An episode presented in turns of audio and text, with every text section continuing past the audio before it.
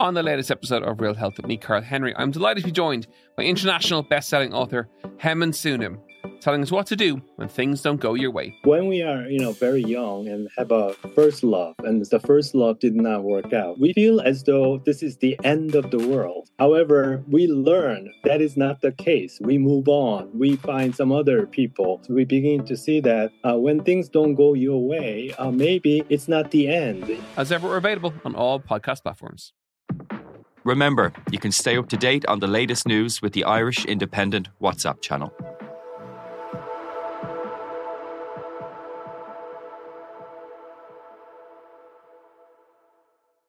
On this week's Big Tech Show, when will cars safely drive themselves on our streets? And who in Ireland is providing the technology to help them do that? We talk to one of the country's biggest automotive autonomy entrepreneurs. I have BMW Drive Assist in my own vehicle, and it is much, much safer because we are all prone to distraction, especially when we're on the motorway from Limerick to Dublin, for example. We've all been there where you actually forgot a whole section of the road. So I would say if you take it from a safety perspective, and it does allow you to kind of relax. The Big Tech Show, available on all podcast platforms.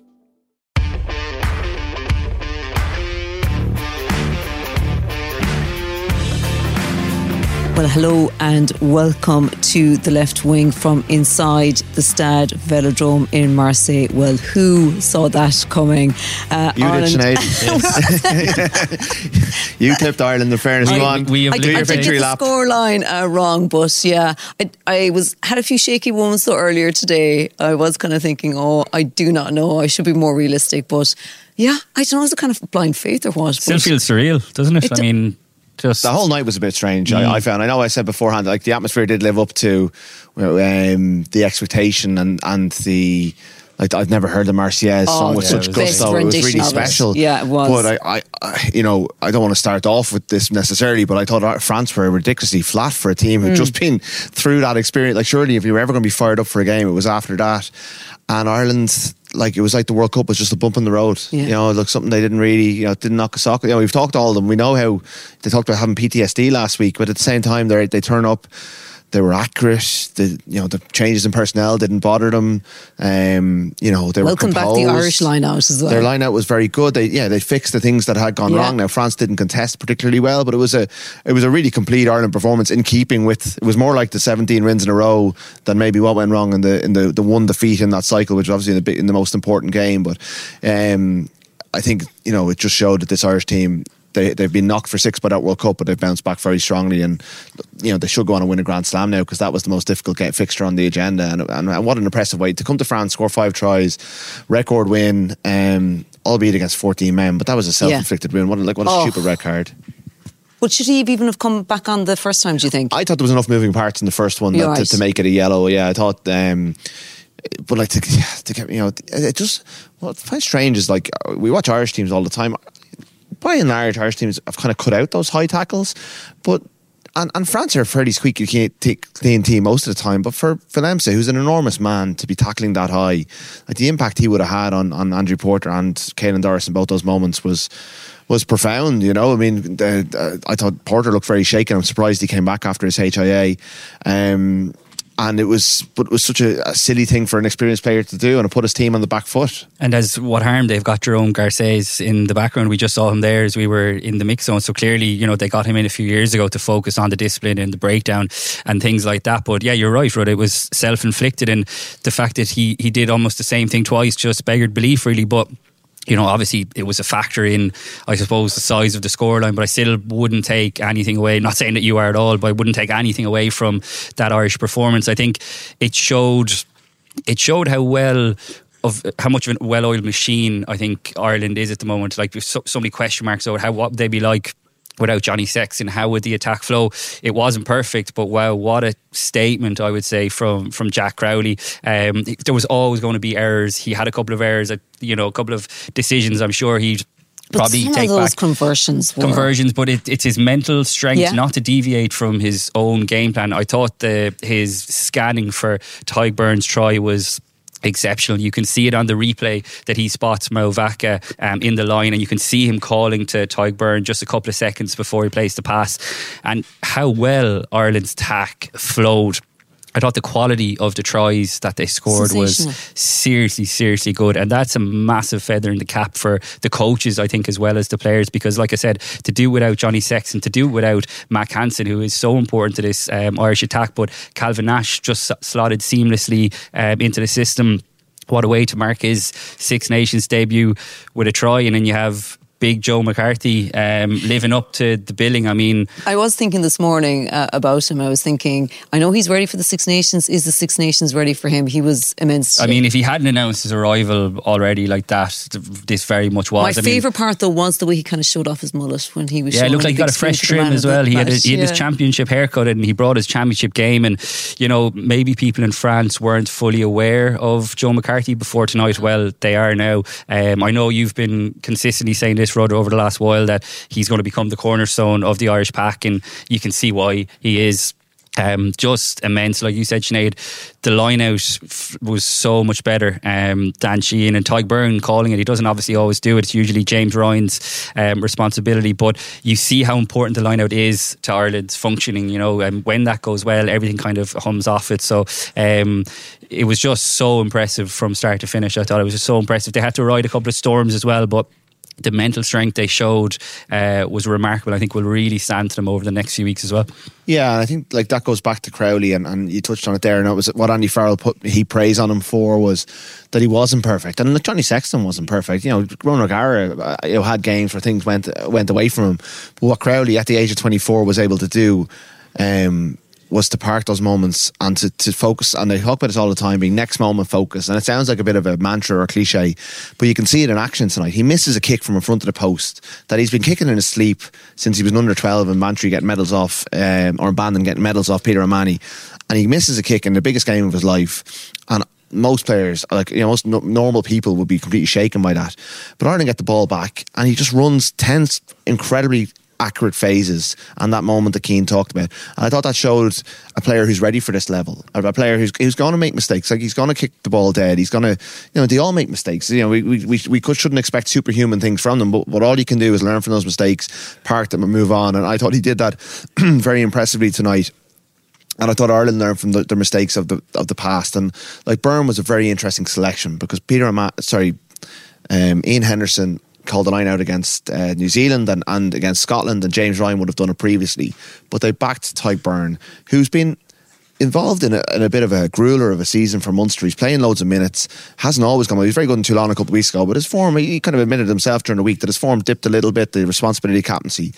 And my God, did he look like he was delighted to be back in Green? What did Andy tonight. Farrell say? He was a freak of a player or something he's like a, that? He's a hell of a rugby player, I think he said. And he, he is, like, he's, he's a, big footballer. player, isn't he? And the way he charged down Lucu, I mean, they got in Lucu's mm. head. They just got big in his time, space. Yeah. They just made his life miserable, you Who know? would have thought Antoine Dupont would be missed? Yeah. I, mean, just, I didn't think they missed him that much, but they yeah, did. They and, really did, um, yeah. They just were smarter than France tonight. Like, they, they had a really good game plan. They kicked the ball. I thought they stayed patient with the kicking game. They used James mm. Lowe's bu- boot absolutely I've never seen it used as, as much. Uh, so and it was smart. Yeah, absolutely. Um, the, the thing about about I like about Crowley as well is the fact that he brought his own personality to the game. He didn't come in and try and be Johnny Sexton. He one of his early kicks he got charged down by Gregory Alldritt, but it didn't stop him from trying a few different things with his kicking game. It didn't always go according to plan. But to not retreat into your shell in that kind of environment is just so impressive from a 24 year old who, like, let's face it, we all thought he would be ready for this kind of stage, but he had to step up and prove it. You know, he's had a couple of tough moments with Munster uh, over the course of the season, but that was a real statement that, you know, a lot of people I think would be concerned, you know, naturally like, like life after Johnny Sexton, but the future is bright. I think, you know, not, not not to get carried away, but that is a big responsibility on a 24 year old to come in and replace arguably the greatest player that the country has ever produced, and he did it so well. Yeah, he did. And um, well, afterwards, Andy Farrell just spoke about the composure that that the team showed, but he also had these words to say about Jack Crowley. There's no doubt that uh, a young kid who um, uh, playing in, in, in a position like Jackie is at, at 10 with the responsibility of that. But then obviously all week, um, and rightly so, everyone's talking about how we're going to deal with uh, um, not not having Johnny at the helm, etc. And Jack's going to be the one that, that has the first shot at filling the shoes. It definitely creeps in. I mean, everyone, you, would be a liar if you, if you say he didn't, but um, he, he gains his strength from, from um, knowing that uh, his teammates are prepared and, and, and there to help and, and, and um, I thought his composure at the line was great. Uh, uh, he made some really nice decisions and some poor ones at that um, uh, as well, and he'll know that more than more than anyone else. Uh, I thought, I mean, the strength of character in regarding his, his goal kicking when he missed the one in front, albeit uh, from a, a longer distance, but then to uh, knock them over from, from, from the sideline too on the trot from the sideline was shows immense character really. So um, it's a good start for him. It's a it's, a good start. It's a good start for us as a team, and uh, hopefully we, he'll get better and, we'll uh, benefit from that as well. We were talking yesterday just about that this would be a real test again of Andy Farrell, the manager. My God, it's very impressive what what he does, the way he speaks about the team, how aligned what he speaks about is with what the players do mm-hmm. on the pitch. You know, I mean, sometimes everything matches up. Yeah, it really is, and it's um, it's unusual because like sometimes he's not the most effusive talker. Sometimes his press conferences are a little bit frustrating that he doesn't go into huge detail about certain elements. But what he does go into detail about is team back up on the pitch, and you know, he talks. You know, last year was all about adversity. I think the psychological element he he and Gary Keegan have invested heavily in that side of things, and um, you can see the belief that this team has. Like we saw what effect the World Cup has had on that French team. They were a bit of a oh. rabble tonight. Like Galthié was so un- unimpressive in his press Under conference after the game. Well. Um, yeah, yeah. Under absolutely yeah. enormous pressure. He basically abdicated responsibility after the game. He wouldn't really analyse the game. He wouldn't talk about it, which I thought was really weak. Um, they embodied a World Cup hangover. I thought oh, they absolutely. looked they looked really still shaken by that. And look, I mean, Irish supporters were obviously gutted with how the World Cup played out, but it was far worse for France considering everything mm. that they invested into home World Cup, and you could see that it's still lingering. They looked rattled, and they looked I mean, it was a far worse performance than they delivered in their World Cup quarterfinal. It was nowhere near the level that they were at. Whereas Ireland, like to go away, you know, the provinces haven't been going great. Leinster are being a bit clunky. They're trying to learn a new defensive system. Munster's squeaked through in Europe. I mean, there's no Ulster players in the team that they've been so bad, and a couple of Connacht players who haven't had, you know, I don't think um, Bundee Aki's been as good as the World Cup Bundee Aki, but then here he is again tonight. So Farrell took them off to Portugal and has just found being able to just find this this kind of it's almost like Warren Gatland used to do for Wales. He's like, whatever you've done in your provinces doesn't really matter that much, but I'm gonna I'm gonna harness what you're doing here. And even the bench that he picked brought them all on at once at a moment where um, they've just scored a four try, so the game wasn't really in the balance, but they powered home. They, the fact that they went for the corner rather than kick the points when they didn't need to, they didn't really need an extra try, but they, they wanted to make a statement to this French team and to the rest of Europe that they're here to be taken just as seriously as they were last year. And like, they've now got a nine day turnaround into an Italy game. Then they welcome you know what we expect is going to be a very poor Welsh team to Dublin. Then you go to Twickenham, essentially what is going to be the the, the, the key game in, in the rest of the tournament because Scotland are coming to town a week later, and you know you would expect it to be Scotland and Dublin. Like it's it's opened up beauty for them. This was the hard game, the hardest game on their agenda, and they made it look so easy. Not a bad night for Peter O'Mahony to take over as captain. It is, of course, the, the fourth time since 1972 that Ireland have beaten France in France. And uh, he spoke afterwards just uh, about Joe McCarthy and just also what tonight's win means to him. I think it comes back to again, he, he had some great moments in the game and then you know, the moments that you need to get rid of, he did that. You know what I mean? Moved on from, you know, he had a penalty in the second half. Uh, uh, you know, just got on with the game and, and continue continue to get better and better. And um, you know, that's something we have to hang our hat on at the moment. And and you know, you saw it from from young guys and old guys alike. Um, you know, just just just playing the game. And uh, I thought he was outstanding tonight. Uh, I don't think it gets any better, really. Um, you know, the the stress of the last couple of days, I'd have given the whole lot up for a win tonight away from home. First game up Friday night in Marseille in, in the Velodrome. I'd have been a happy man packing the whole lot in today, tomorrow morning, if if you'd given me the chance to, to take a win. And um, you know, try to say something. No, hey? you're going to pack it all in. No, I'm not. Um, no, it has to be right up there. You know, I think it's. I said inside it was the biggest margin that we've beaten France by. You know, uh, I remember as a young fella, you know, watching Irish teams and you'd be hoping you'd you'd hang on in there. You know what I mean? Whereas you know it's a different animal now. Uh, so what about the set piece? Well, I mean, the line out was yeah. superb. You know, Dan Sheehan's throwing, Beirne's calling. I thought France could have like if France watched Ireland at the World Cup, you would have thought they were going to throw a few bodies. They up. got their team selection wrong. Like yeah. I mean, I, I, know I said it yesterday when we were talking. Like I just can't believe they didn't yeah. pick Cameron Woki, yeah. one of the best line-out operators in the world against what was a struggling Irish lineout. It made no sense to me. I didn't think the selection of Moefana uh, really worked out either. So I think they, they kind of got a couple of key to selections wrong. But um, massive feather in the cap for Paul O'Connell, wouldn't you have to say? Because he was under pressure. Like it's absolutely. I suppose they got it wrong in the line out. Where it worked was in the scrum, mm. where even without Willemse, they were the dominant force. And when they brought on P- Posolo Tuilagi and the new front row all at once, they, they blitzed Ireland. And that's an area, I think, when you come up against your France and South Africa in particular, maybe England, but maybe uh, maybe not. I'm not sure, not quite sure. That's where Ireland can. That's where teams will look at Ireland and think they can get on top of them. But not many teams can outscrummage that Irish pack. Um, but even with McCarthy's size in there, that is that's something they can they can really hone in on this week. John Fogarty won't be happy with the way the scrum went. Um, I mean Dickson, I think did a little bit of leveling up across the game as well. There was a few that went went again. I mean, there was one where Sheehan went to ground. That could have been a reset. He gives a penalty. That was a pretty pivotal moment because it just came after um, the Jack Crowley had gone up and won the ball and got a penalty given against him, which I thought was a very harsh call and could have turned the game. Like that was a big yeah. moment. But um, like Gabrillagues goes up down and scores a fairly dubious try, but the way Ireland responded to that was very impressive again. So they overcome. I mean, a scrum can get on top of you. We saw we've seen in big games at the World Cup in the last couple of years.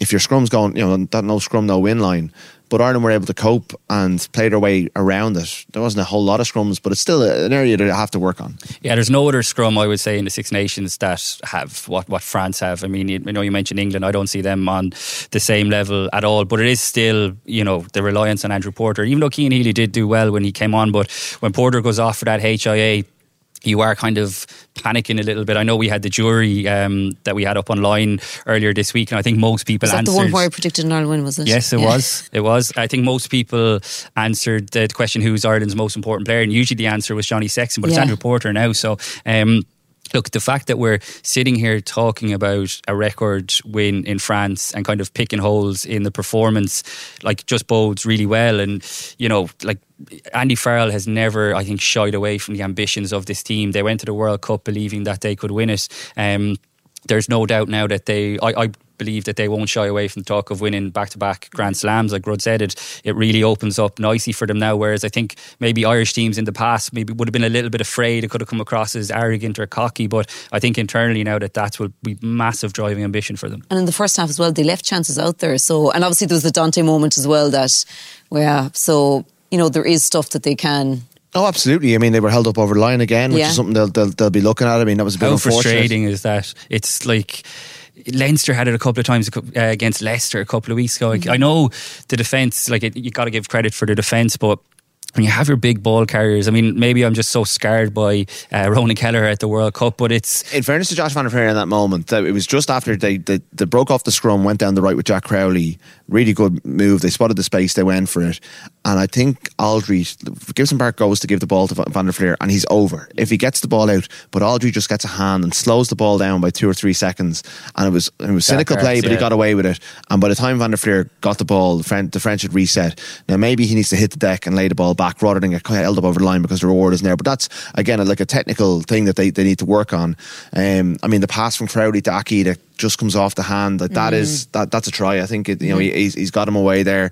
Potentially a, a deliberate knock on. I couldn't yeah, believe, yeah. I couldn't believe that was. Yeah, yeah, yeah, but like so there were moments in, in the game um, where they, they they you know they they had France where they wanted them and didn't take the chances. But like they're never going to take every chance. And if you compare it to the way Leinster have been playing um, in, ter- in, their, in terms of their attack. Mm. It was much smoother, much uh, it flowed much better. It didn't look as, as clunky. And considering it's a lot of the same players, it's a fairly good endorsement what Farrell's been doing with them in the last couple of weeks. In tandem, Mike Catt, but I think Farrell does most of the kind of the, the phase attack. Yeah, I think they need to be a little bit more patient. I know they scored five tries, and again, you're like picking holes in a, an outstanding performance. But like there was one time in the first half where Ireland had advantage, and Jamison Gibson Park tries to throw the long pass. Where if they just stayed a little bit patient, there was a period in the second half where I'm pretty sure they butchered overlaps on both sides of the pitch in the same same play against 14 men. So they're the little things that they're going to have to tidy up because got to be clinical when you get into the 22. But like I said, to score five tries is, is amazing. But to think that they actually left a couple out there is remarkable, really. We should probably give Hugo Keenan a bit of a shout for his two tackles oh, on Damian amazing, yeah. I mean, the first one was really important. It was mm. in the mm. opening yeah. second minute, maybe, and he drills him into touch when, when France got a bit of an overlap. Mm-hmm. And then when France were coming, I know they scored a couple of seconds after, but it was a bit like Dupont against Mack Hansen last year. Mm. You know, the way he drilled him back. I thought he hurt himself in the process. Another player, did, yeah, yeah, but he, he looked okay now coming throughout the mix. Only was a bit battered and bruised, but um,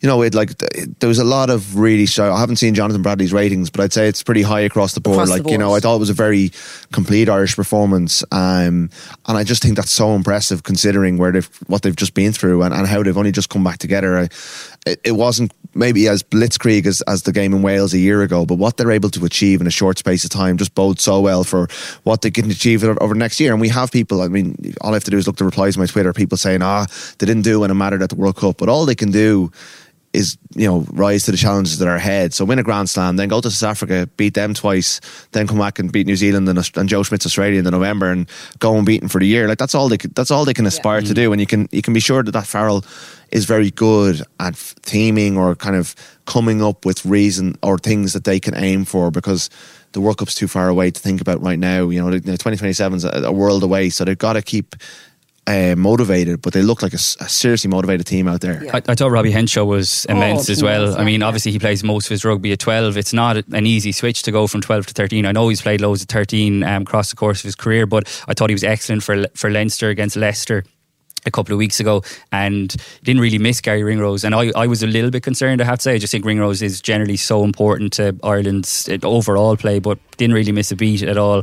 And again, I think that's a sign of how just how comfortable everyone is within the system that you have guys who are able to slot in and out and that's a massive credit I think to the coaches as well as the players yeah I, I think they should keep Marseille on the Six Nations itinerary Ah, look, I have to say, if the fans looked like they were enjoying themselves in terms yeah. of just being a little bit warmer than it would have been in Paris this time of year, it was a great place to watch a game. It was such a cool stadium. I like, I, you know, I'd love to see Ireland take a game to Cork someday and just kind of change it up. It's lovely to I don't know, mate. As I said, I, have said before this week, we're so lucky that we get to go to all these games. But it is nice to have a fresh place on the itinerary, and um, it was an incredible experience tonight. And Ireland be quite happy to come back here. It's a bit like Chicago; it's got a, its yeah. own place in the no the zombie though.